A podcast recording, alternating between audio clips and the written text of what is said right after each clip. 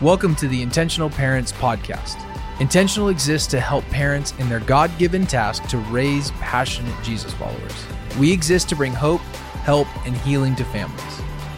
Each week, we will talk about anything from parenting, marriage, lifestyle, and what it looks like to follow Jesus in our time. Intentional is made up of Phil and Diane Comer and Brooke and Elizabeth Mosser. I am Brooke, and the funny thing is, we are all family. Elizabeth is Phil and Diane's daughter, so we're a family figuring this thing out together. We hope this podcast feels like you're sitting with us in our home talking about how to do this thing called life together. Elizabeth and I are your hosts. Let's get into this week's podcast.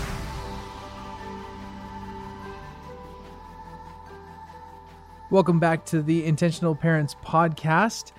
Thank you so much for listening in today. We just want to take a minute and recognize that your time is valuable. So, thank you for taking a minute to listen. Uh, if this is all at all been helpful, if you would just do us a favor and go over and rate the podcast, even leave a comment, let us know how this is blessing you. It helps us tremendously, and we so appreciate the feedback. Uh, today, we're going to do a follow up episode on what we had talked about uh, just recently on the teenage years. Um, not everyone that's listening today has teenagers, but someday, if you have kids, they will be teenagers, Lord willing. And that's going to be something that, uh, as you get into that stage, this is going to be a it's a unique time, as we all know, and you always hear people talk about the dreaded teenage years and our hope is to actually bring some hope and some encouragement that these can be wonderful times and they don't have to be these dreaded times that that some might talk about. And so today we want to talk about the three secrets uh, three secrets that you phil and diane wrote, write about in, in the book raising passionate jesus followers. Three secrets to the teenage years. Now i do want to say as well that we have a uh, film series that we're going to be releasing that has some of this content in it and we go at length in the book. So if you're interested in more of what we talk about today, you can definitely pick up our book on any any spot that uh, books are sold. Amazon's a great resource for that. Um, but today we just want to talk about those three secrets. So let's jump into it today. Phil and Diane, give us maybe the first secret. And I'm sorry, before you do, I just want to recap. We just talked about three keys in the teenage years. And those three things, if you missed the last episode, were to respect their insights, humble yourself, and invite their input. And then today we want to kind of give the three secrets to the teenage years that you might not necessarily be aware of or might not come as naturally. So give us some perspective. Take us there. Yeah, yeah. Well, we call these not just three secrets of discipline, but three things that work. three yeah. things that we discovered in raising our own kids that were uh, really helpful. And I think of the three of them, the, the third one probably was the most helpful. But anyway, Diane, why don't you share?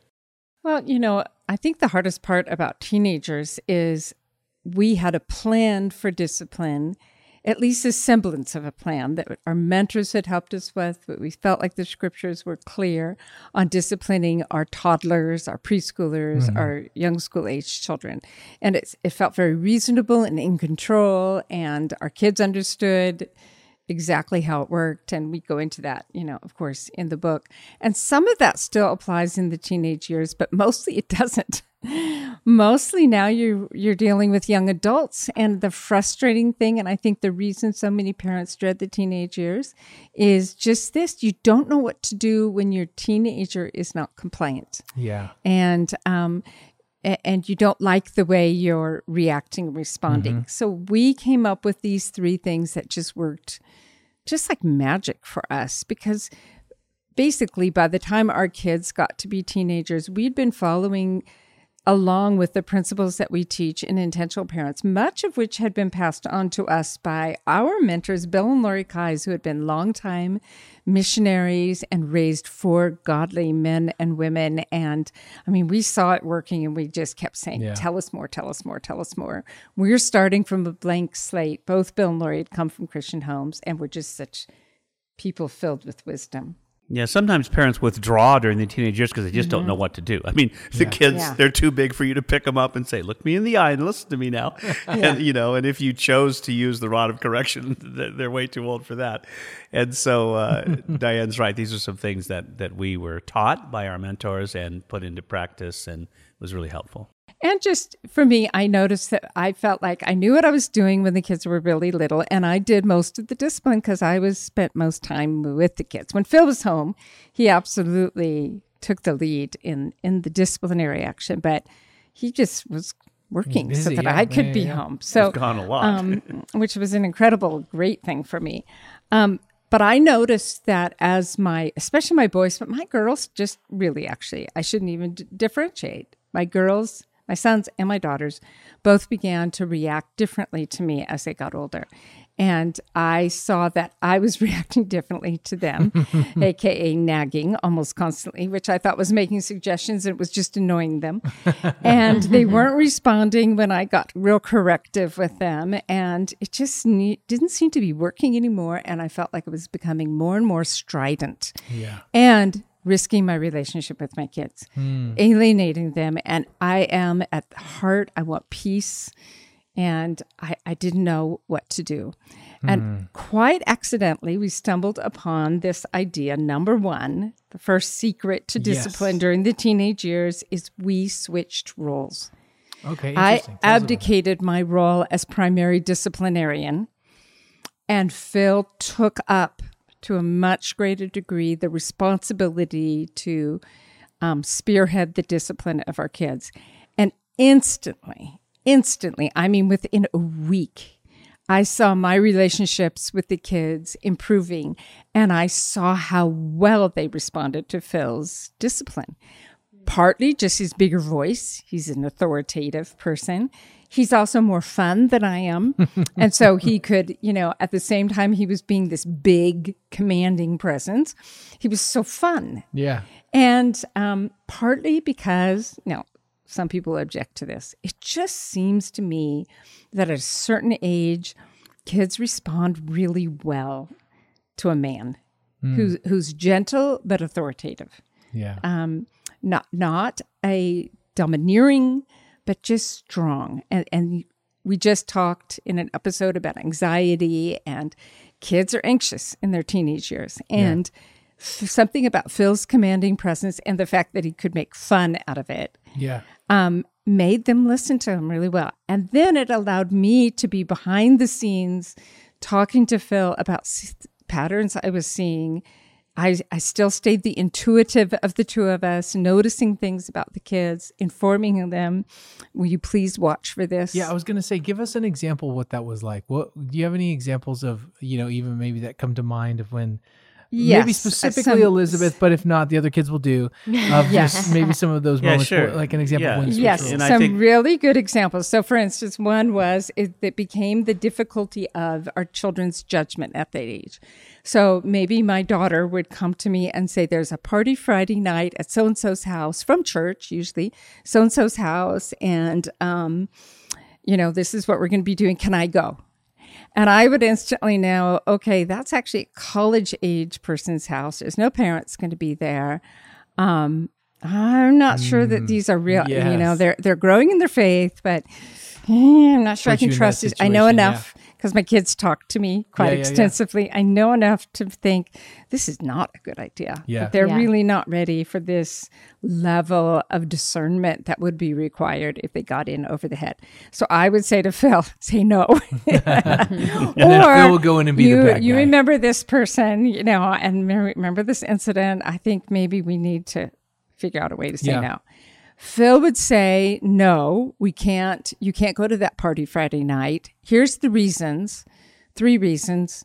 You don't have to agree with them. No means no.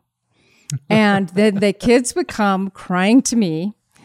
Dad, he doesn't understand. And and I could be this sympathetic, oh, I'm so sorry, honey. He's the worst. I know, but you no, know, I'm so sorry. But you understand his thinking, is that he knows what goes on at some of those parties. And, and he is concerned that you're going to get into a situation mm. above your hmm. head. You're not going to know what to do. You're not quite ready for that. So, can we have a party at our house instead? We'll, we'll buy all mm-hmm. the pizza. You can come, you know, basically destroy our house, which, you know, during the teenage years, get a throwaway sofa, sofa, get the cheapest carpeting you can, and consider it the best investment ever. Yeah. That you that your house became this house of fun. Yeah. But that's not the discipline. The discipline could be more that Phil was the one saying no instead of me being a shrew, because that's yeah, how always. I came across. And he was just like unemotional about it. Like, yeah. whereas I'm definitely emotional about it, Phil would be like, What's the problem? I said, No. And I give you the reason. Well, I would be nice, but I mean, you know, Yeah. it's funny because, uh, Just yeah, not I mean, emotional. I know we're stereotyping here, but you know, like when they We would are. say to me, "Dad, how could you do this to me?" It was like it's me, it's so embarrassing, and I would just like, sorry, but you'll live," you know, and it didn't ruin my day. I knew they would be okay because, as we say, you parent out of relationship. And, and if you've been loving your kids and having fun with them and guiding them and doing stuff together for years and years and years and years and years, you will weather the teenage years. But Diane's funny because she said, yeah, she would come tell me what to say. And I like to jokingly say in Ephesians chapter 5, I talk about the husband wife relationship. The Yeah, husband yeah. is the head of the wife. Uh, and, and by the way, that's not a, that doesn't mean he's lording it over her. He's supposed to lay down his life for her and Yeah. Die. But I said the husband is the head of the wife, but the wife is the neck that turns the head. So, right, uh, so she was telling me what to say. It was smart. and guiding him in some diplomacy because now you are no dealing no longer dealing with a child you're dealing with a young adult and you need to become a compelling leader in the home at yes. this stage of your child's life. Not an authoritarian. yes Yes. not a tyrant Authoritative, but not authoritarian. Exactly. And I became was then put into this role of being this chief encourager and listener and knower of their heart. And it seemed to us that, at least for our kids, those two things firm discipline and my generous encouragement while listening by the hour took all the pressure off the kids and off of me. So when the girls came crying to me and said, when that dad had just said they couldn't wear that outfit to school. Because you That- told me that to tell them come they couldn't wear it. I had told them, don't you dare let her go out the door with that outfit to school. They would come crying to me. He's so old fashioned. He doesn't understand. He thinks he's cool because he was in a rock band in the 60s. And I could explain to them he's not letting you wear that because he knows what the guys in school are thinking when you walk down that hallway, honey. and that's the last thing you want, isn't it? Yes. That's good. So can we just figure out how to wear something else in that style that just that just doesn't show so much skin? and you know, my girls, they weren't rebels. No, no. They wanted to be good people, so they needed me on their side, not oppositional with them. Or- Or when he said no, they couldn't go someplace, I could help explain why it was out of love that he was saying, not because he was a tyrant. So I what I hear so the first thing switch roles. Mm-hmm. Switch Yeah. role and that's a great example. And I mean obviously, you know, today we're we're not going to go too far into each one of Mm-hmm. these, but but I know there's two other ones which I'm excited to get to. So what is the second secret? You know, one thing before we give you the second secret, I think it'd be good to say there's probably some single moms listening and you mm. thinking, Yeah. great, I don't have a husband mm-hmm. that I can switch mm. roles with. And we just want to say to you, that's really difficult. But Yes. the Lord will lift you up and you and he will give you extra grace which he does his grace is inexhaustible mm. and pray for god to bring some other men into uh, your your sphere so that they can be brothers and uncles and fathers and mothers but yes it's tough Yeah. this is tough you know god's plan was that kids would be raised with a mother and a father Yeah, yeah.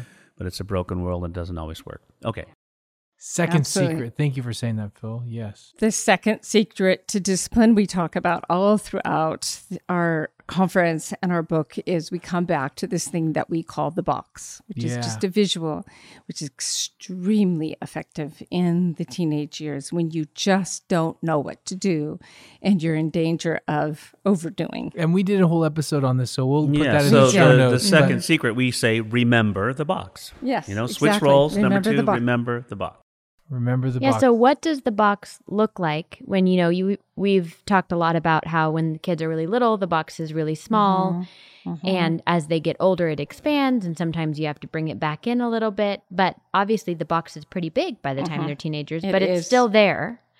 So tell us what does that look like? Well, you know, the teenage years are an awkward time for our children, and especially in our culture, lots and lots of kids that they know will have absolutely no boundaries anymore, even kids in the church. Yeah, yeah. Their parents just pretty much abandon them to rule themselves because we're just terrified of being labeled the helicopter parent, Yeah. right? And um, being told that we need to back off. And that's been going on for decades that parents have been told to back off in the teenage years, which, by the way, we don't really agree with that. Yeah. At the same time, most teenagers, at least at times, all four of ours did, showed a lack of judgment. Even Elizabeth? You I'm not even- Elizabeth. With the exception of me. though. Yeah.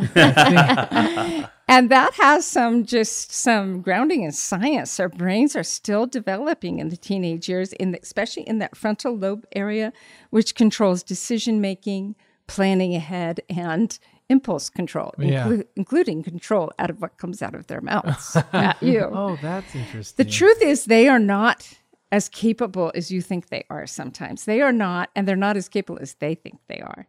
They are not fully capable of sorting through all the emotions and the hormones and the Oh, information Yeah.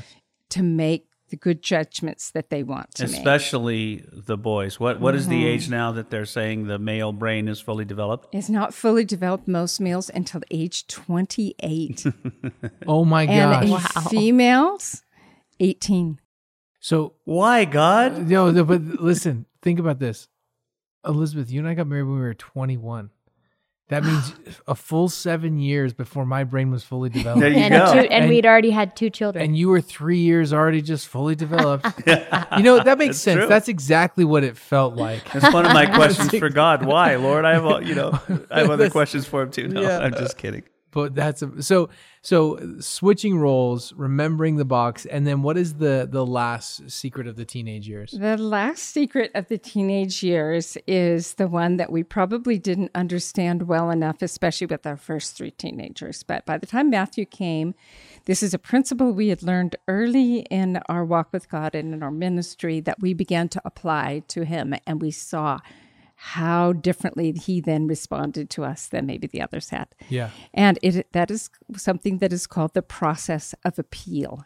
Okay And it's rooted and grounded in scripture. Phil, can you, t- isn't there a scripture even in First Timothy that talks about Yeah, this? I mean the, the the idea of appealing to someone who's in authority over you instead of getting in their face Yeah. and telling them what you think. You know, especially you know, children are commanded to honor their father and their mother. Yep. And then of course, fathers are commanded not to exasperate their children to anger. So it's a two way street. We're mm-hmm. supposed to serve our kids, and and bring them up in the ways of the Lord, right? But uh, just a couple quick things that come to mind. Uh, if you remember the Old Testament story of of uh, David and Abigail. So uh, David's men are wronged by Nabal, and uh, and he's coming to basically bringing his army with him to Yeah, kill him. kill Nabal while he's Yeah. having this big party. And Abigail, who's this godly woman, sees what's going on, and she grabs all kinds of food and she takes off and she meets David on his way and very humbly appeals to him uh, not to do this. And, and she does it by saying, You don't, you know, the Bible says, Vengeance is mine, I will repay, says, says the Lord. And she said, You're the great King David, but you don't want to take vengeance into your own hands and you don't Yeah. want blood to be on your own hands. And so she appeals to him and he, and he ends up thanking her and uh, and and he doesn't go, and she brings all this food to him, and and she she ends up saving her husband's life, and of course he he was drunk, but anyway later when he figures out what's going on, he has like a heart attack and he he dies. But anyway, it was that appeal that that changed everything. Yeah. and then you know we know the story of Esther, you know, who was raised up for such a time as this, and she she you could not go into the presence of the king without his permission, or you you could be killed, and so she went in and risked it and um, appealed uh, for her nation, and she saved the whole Jewish nation through that appeal. But in the New Testament, there's just a, a verse. It's a first First Timothy chapter five, verse one, where Paul is talking about this uh, power of appeal, and he says this: "Never speak harshly to an older man, but appeal to him." There's the word respectably, as though he were your own father. And so. Paul is saying, you know, if it's a, if it's an older man, you appeal to him as if he was a father, and so Yeah. uh, this this process of appeal is Old Testament and New Testament. Essentially, then, in its usefulness with teenagers, an appeal is after you have said no to something. okay Right. and you even you you let them say their piece you had some dialogue about it and your judgment was no and that's the same within our um, legal system it's an appeal is a way in our legal system of respectfully negotiating a change in authority's decision and in our legal system and in our homes, it includes bringing more information. Oh, so, in other words, no in the teenage years doesn't mean no for sure, no ever no. It can also mean if there's new light shed on it or new information brought, we reopen the decision. And because we're reasonable people and we're not annoyed and so busy that we don't want to talk about this again, right? yeah, so, yeah. I mean, assuming we've got some decent attitude going on, we say, our teenager is allowed to come and always knows that they're allowed to come with new information and appeal your decision after they have first acknowledged your authority with your first decision. They said, "Okay, mom, I'm going to do what you say. I'm I'm going to do what you say. Um, okay, this is hard. Give me some time to process. Whatever. You know, hopefully they're nice like that. Usually, it's not quite that easy." But then they come back to you later with new information. I just found out his parents are going to be home the entire time, and I have the parents' telephone number. Could we talk about this again? yeah, yeah. would you consider yeah. calling the parents and ask what we're going to be doing at the party? And would you consider also telling me what time I would have to be home if I want to go on the party? That is so respectful. That is appealing to somebody. And then mm-hmm. you at that point as a parent have to really think long and hard. This if they have if they've used the process of appeal, is your no just no and you're so annoyed that they would ask you again that you just keep it no? Or does that or have they actually satisfied your concerns and now you believe, you know what? Let's do this. I think you could do this, but I want you home at 11. Yeah, that example is in, uh, such a great example, and I know we do that with even our younger kids. Yeah, it works great with younger Hey, kids. we've been trying. You know, uh, you guys taught us that, and we've been using that. And and honestly, an appeal our kids now at this stage, like I'm bringing more information. You know? Yes. and and it's true. And and sometimes that information they they miss the point of like more information isn't just actually saying the same thing in a different way. Like I really Yeah. want to do this. That's my more information. My more information is I really still need this, right? And they're still working on the more information part. But okay, I have like a real life example of a younger kid Good. that literally this has been happening while we've been recording. So our kids are with a babysitter right now and they're meeting us where we're recording and she's about to bring them. And um, Duke just tried to call, but I didn't answer. so he texted me and he said, "So on on the babysitter's backstory. phone, they don't we have, have, phone. we have a puppy who shockingly it's been a very great experience he's a wonderful dog and the kids were asking to bring him to dinner tonight at our friend's house because we've done that a few times and i said not tonight that just sounds like too much there's a bunch of other dogs there that just sounds like too much so i had already said no so Duke tried to call and then he texts me. He says, Hi, mom. I'm wondering if I could please bring Django because I just don't want to leave him at home for like three hours. But this is what he said I'll take full responsibility for him and bring his pen, leash, and food. wow, that's new information. Yeah. That's, a good So appeal. he's saying, I know you said no. I know you don't want to have to deal with it, but if can I please bring him because I really want to and I'll Deal take it. care. That's So I I, hope you said, said yes. I said yes. I said Because I, I, want love- Django to yeah. meet Trooper, and Trooper's out here. Yeah, I said, I love your care and responsibility for him, buddy. Yes, you can bring him.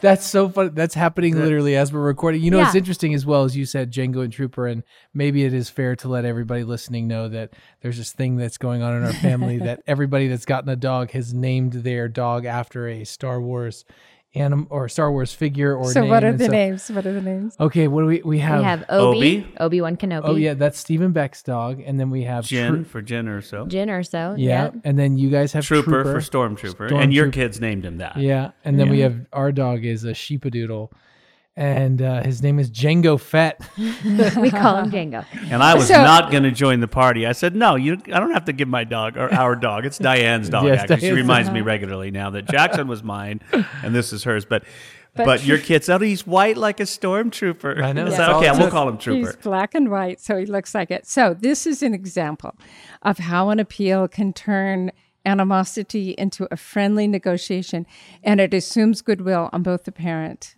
Yeah, and and the teenager.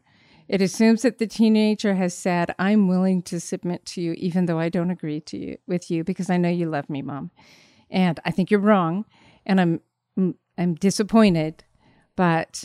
Hmm. Now I'm going to bring new information because because you can tell Duke has thought through. Really, he listened to what you said. It's too much trouble for you tonight. And he's now saying, I'm willing to go to the work and the trouble to take responsibility for him. Um, would that make a difference? And he said it in an appealing way. Yep. An appeal yeah. should be done appealingly, and every parent should respond in an appealing way. And if at all possible, if at all possible, what is that? Um, you have a saying framed over your desk, Phil. What is it? Oh yeah, yeah. You you really wanted me to buy that thing. It was I horrendously did. expensive because I process things negatively. Okay, that's a great idea. Let's see. Do we have enough money for it? I don't think so. And What's wrong with this So idea? it says start with yes. Yes. It, and as a, a parent of a teenager, without being permissive and without risking your, without even define your own good judgment, okay? Because it's our job to protect yeah. our kids from getting into a spot that's in over their heads. And I've talked to way too many young people after years of pastoring our church who have come to me and said, I wish my parents had been willing yeah. to say no yeah. and protected me because I am now forever damaged. I got in over my mm-hmm. head and mm-hmm. I will be spending the rest of my life working dealing with the scars. Yes. So without compromising your good judgment, to be able to whenever possible to say yes to some degree or another is just so helpful. Yes. Mm-hmm. And too often parents of teenagers get into this consequences for everything, mm. drastic consequences because they're in this cycle of defiance kind of and mm-hmm. animosity with their kids. And i think their consequences have a place but i would way rather see us work on switching rules on the box you know go back into our information about the box and read up on that listen up on the podcast. We'll put it in the notes.